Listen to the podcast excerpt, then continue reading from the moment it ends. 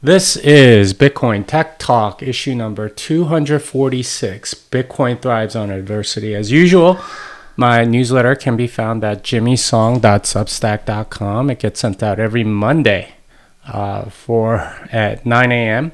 and you can get it straight to your inbox. Um, but this is a read through of it, and this gets published on my podcast. So that's the other way you could get it if reading is not your thing and you like to listen instead. Bitcoin thrives on adversity. Bitcoin Tech Talk issue number 246. Bitcoin has had its share of adversity in its life. What put Bitcoin on the map was WikiLeaks. They had their PayPal donation account revoked in 2010. Searching for another means of donations, they found Bitcoin. That in turn led to a huge surge in the interest in Bitcoin, which Satoshi felt Bitcoin was too young for.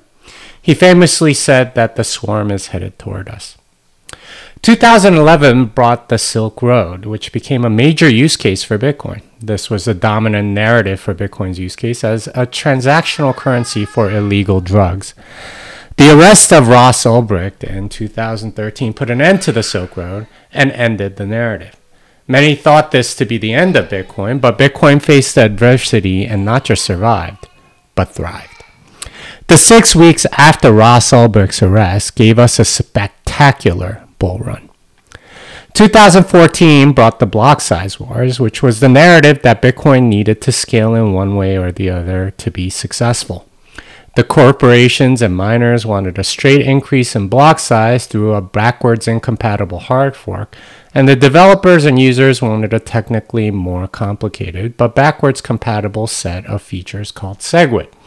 Many pundits, including myself, thought that a hard fork would destroy Bitcoin due to the confusion in the market. Yet when Bitcoin Cash hard forked from Bitcoin in August 2017, Bitcoin not only didn't die, but thrived. Similarly, when, when the SegWit's 2x hard fork failed to even launch, Bitcoin went on another bull run of epic proportions. As Bitcoin has faced and dealt with adversity, the market has responded by going on a major bull run. Adversity is good for Bitcoin. Bitcoin faces more adversity now as miners are being booted from China. Hash rate difficulty is set to go down by around 25% in the next few days, indicating that there's 25% less hash power than there was in the previous period. The cheap stranded energy in China seems to have run its course, and the equipment is presumably headed elsewhere. We can speculate on why China is doing this, including clearing the way for CBDCs or having a different uh, uses for the previously stranded energy. Such speculation wouldn't really enlighten what's going to happen with the market. What's important here is that mining is still very profitable and equipment procurement has been the bottleneck for the last year. The current situation presents an opportunity for people skilled in operations and logistics to make a lot of money. The market is, in a sense, waiting to see how such people will handle the current crisis. The market has done this before. In 2013, the market saw that not everyone who owned Bitcoin was a drug user transactions were not the main reason for Bitcoin's existence. In 2017, the market saw that corporations were not in charge and that it really was decentralized. Bitcoin owners really were self sovereign and didn't have a central point of failure. In 2021, the market is waiting to see if the mining equipment and energy are vulnerable to nation state interference. Is Bitcoin resilient to nation state level regulation? That's the question we're all waiting to see Bitcoin handle. As before, I expect Bitcoin to pass with flying colors, and that usually brings with it a nice bull run. So, um, obviously, like the history of Bitcoin is such that we get additional um, uh, sort of uh, bull runs after Bitcoin overcomes something. Uh, the first thing was overcoming the you know Silk Road drug user illegal stuff narrative. Um, and the second one was okay, are, can corporations um, actually influence Bitcoin towards what they want? Um, turns out that the you know Bitcoin is actually sound money that it's a very good store of value and that corporations aren't in charge and that it really is decentralized. Um, we're seeing in 2021 can nation states actually interfere uh, because that that's what this test is about because China is kicking out a lot of miners. And if they can successfully do it, I think it would be very bad for Bitcoin, but I don't think they'll be that successful. A lot of that mining equipment is moving, it's very valuable. There's a lot of profit motive here, and that's ultimately what's going to cause Bitcoin um, to really decentral uh, or um, distribute the mining uh, across the globe. All right, let's uh, let's take a look at the next story. Antoine Riard makes the case for full RBF as a default policy for core. He points out the many ways in which opt out RBF, the current policy, can be abused for DDoS attacks on Lightning. For example, before an RBF transaction is broadcast, a malicious party can send out an opt out RBF. There are many attacks like this which can be deficient to the user experience. His argument is pretty solid, and I hope full RBF has made network policy to make second layers more secure. Yeah, RBF stands for replace by fee, and currently um, you can opt out of RBF by uh, broadcasting a certain type of transaction, and uh, essentially, if you if you have the ability to do that before a certain other transaction gets in, um, then it'll never get replaced in the mempool, and that's a that that's sort of like a vector of attack possibly. Um, and it makes it very annoying to do certain Lightning transactions if uh, if one party uh, does stuff like that. So uh, I, I think Antoine's uh, argument is pretty sound, and hopefully it does make it into core in the next couple of versions. Kraken has a blog post on the infected Ledger devices from last week. The post goes into how the phishing attack used a modified Ledger device and replaced some components. The post was enlightening in how sophisticated such attacks can be and how subtle the modifications. There is no way a normal user would be able to tell the difference between a modified and unmodified ledger. This is not an easy problem to solve, and I hope hardware wallet manufacturers take some time to think of good solutions um, yeah, the the Ledger device basically like they they took out some oscillator uh, for some timing and replaced uh, a tiny part of the USB, um, essentially as a way to uh, deterministically generate some randomness so that they they would know the seed or something to that effect. It, was, it was uh, it's very interesting, uh, like how you can modify a hardware that way. Um, worth reading, definitely. Andrew Chow has a proposal for the Taproot address derivation using HD keys. Along the same lines, he's also proposing upgrades to PSBT for all the new Taproot features. These are needed additions given that Taproot is going to be activating in November. Adding Taproot is not going to be easy for a lot of wallets, and standards like this will help immensely in getting wallets to adopt Taproot. I hope some standard music and backup masteries become BIPs to help wallets out. Um, the thing that a lot of people don't understand about Taproot is that uh, m- uh, most of the work, a lot of the work, is actually on the wallet side, uh, and it won't get adopted until wallet developers are comfortable with it. Um, having standards and test um, vectors and things like that help immensely in assuring developers that they're doing it the correct way. So I really do hope um, that this becomes a standard. Lightning Labs has released an article on understanding liquidity on the Lightning Network. This is an important part of running a node and not very well understood. So it's great that they laid out the various important parts of liquidity.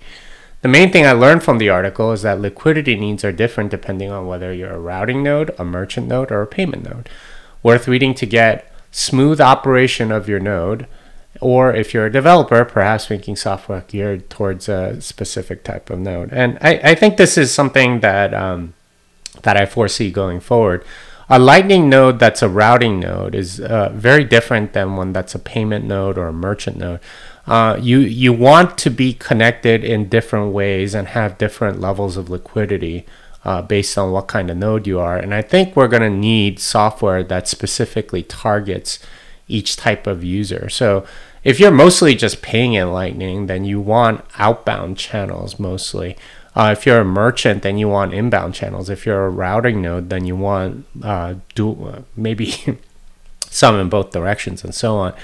Uh, so like balancing that and uh, making sure that that works properly and has sufficient liquidity is different depending on the mode. So I, I expect software to start sort of targeting those as Lightning becomes more popular.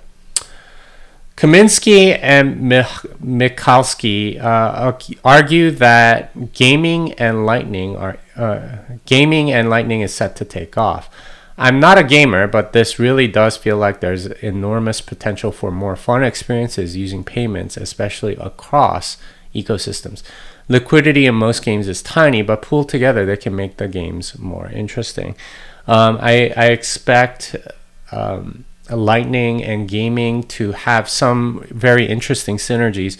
Uh, they see it more as a way to go across ecosystems. So if you have um, you know tokens on one game you can convert them and spend them in another game something like that um, and that that's a really interesting use case and one that uh, allows for um, possibilities that you know we're, we're probably not quite imagining there's a site that's publishing lightning technical information in Spanish. Given the popularity in El Salvador and many other similar Bitcoin beach type projects in Latin America, this is an excellent idea, and I hope more resources like this are available for Spanish speaking developers. Uh, needless to say, the El Salvador news has uh, put a lot of focus on Lightning and Bitcoin. Uh, um, but yeah, Lightning is the major use case there at Bitcoin Beach. Uh, and, you know, having um, developer resources for Spanish speaking developers is probably going to be amazing economics, engineering, etc. Alex Gladstein has a must read on the CFA franc, or the currency of monetary imperialism for France. It's shocking to read about how much France still exercises control over their former colonies through the CFA franc, but such uh, oppression is not surprising. The US has been doing this to some extent to many other countries since Bretton Woods. The article is a reminder that monetary oppression is alive and real, and that this is how many countries stay poor. Um, yeah, so if you haven't read that, go read it right now because the um, Gladstein article on the CFA franc was um, really kind of shocking uh, how much France controls its former colonies um, just through monetary uh, imperialism, monetary policy. And people that live in those countries uh, clearly know uh, how much oppression um, they're on the receiving end of. Uh, we're just not aware of it in the Western world mostly. Stephan Livera writes on Mises about how fiat money changes culture. His argument is that unsound money has serious consequences and changes how people live. The article cites Jorg Guido Hülsmann, whose book The Ethics of Money Production goes into a lot of the cultural consequences. Definitely worth pondering and reading. I didn't say this in the newsletter, but this, uh, like a lot of what Stephan writes in that article is. Um, is what we wrote in the book. Thank God for Bitcoin. A lot of the sort of cultural and moral consequences, um, and you know, money does affect things quite a bit, including um, culture. Tom Maxwell makes the case for Bitcoin for the left side of the political spectrum. The argument is basically that the system is rigged and results in endless war. The explanation of how certain people benefit from the Cantillon effect was a nice touch, I thought. I thought he presented the case for Bitcoin in a way that should appeal to those on the left. Um, I'm not on the left side of the political spectrum, so I'd be curious to see how many people actually get convinced to buy Bitcoin based on his argument. But um, I think those arguments work. Doomberg analyzes what Michael Saylor is doing. The post is thorough in analyzing the moves that Saylor has made with MicroStrategy and the current cap table and equity. The analysis is interesting in that, according to the post, the market is assigning a $71,000 valuation per Bitcoin, which is more than double the current price. Doomberg also speculates that a personal loan is in the future, so Saylor can get even more upside. So, um, read the whole thing if you're curious about uh, what Saylor is doing and how the latest latest bond is different than the previous two. The previous two were unsecured, and the current one is secured. Um, and you know it's it's got a higher interest rate and everything else. Uh, but yeah, and, and there's a coupon and everything. Um, very interesting uh, what what he's doing and how much he's uh, going all in on Bitcoin.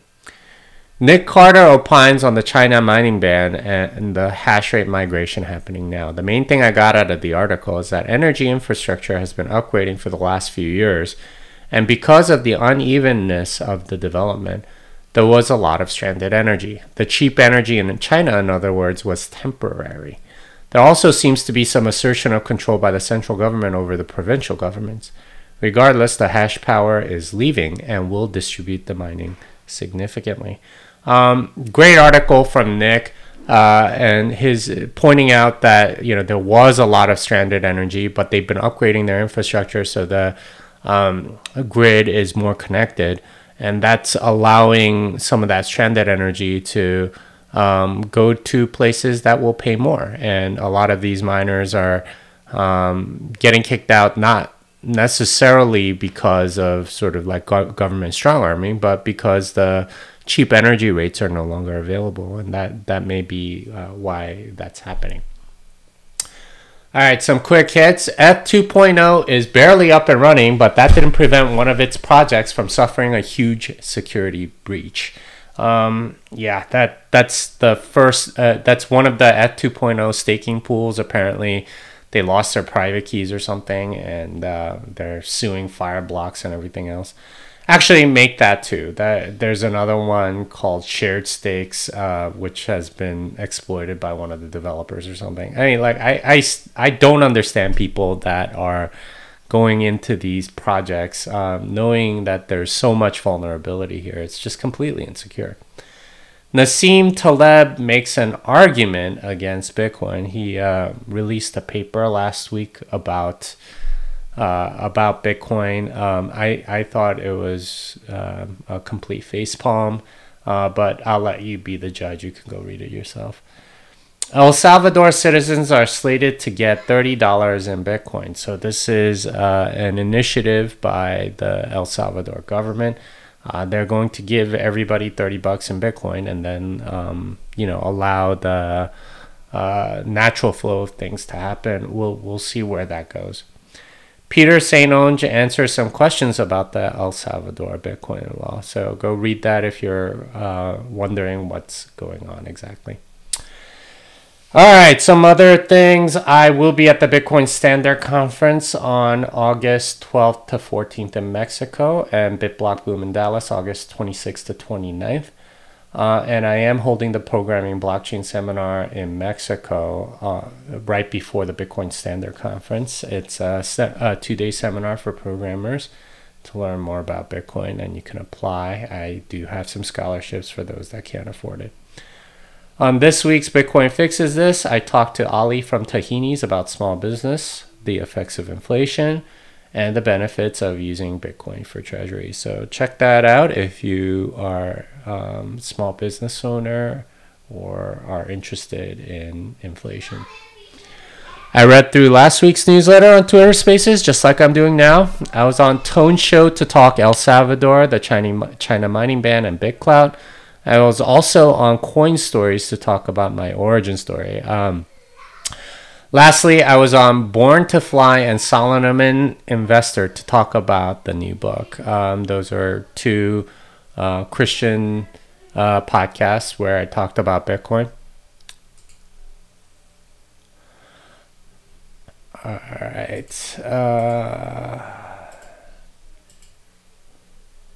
and let's see, what else is there? My other books are the Little Bitcoin eh, book and Programming Bitcoin. Go check those out. Unchained Capital is a sponsor of this newsletter. I joined as an advisor to be a part of a company that's enhancing the security for Bitcoin holders. If you need multi-sig collaborative custody or Bitcoin native financial services, learn more at unchained.com. and of course, fiat delenda est. And that is all for this episode of Bitcoin Tech Talk. It was, I can't believe I've done 246 issues of this. I started this like a few years ago, but it is, it is, it keeps going, and I've been doing it every week. Anyway, uh, that's about it. Um, yeah, uh, fiat delenda est.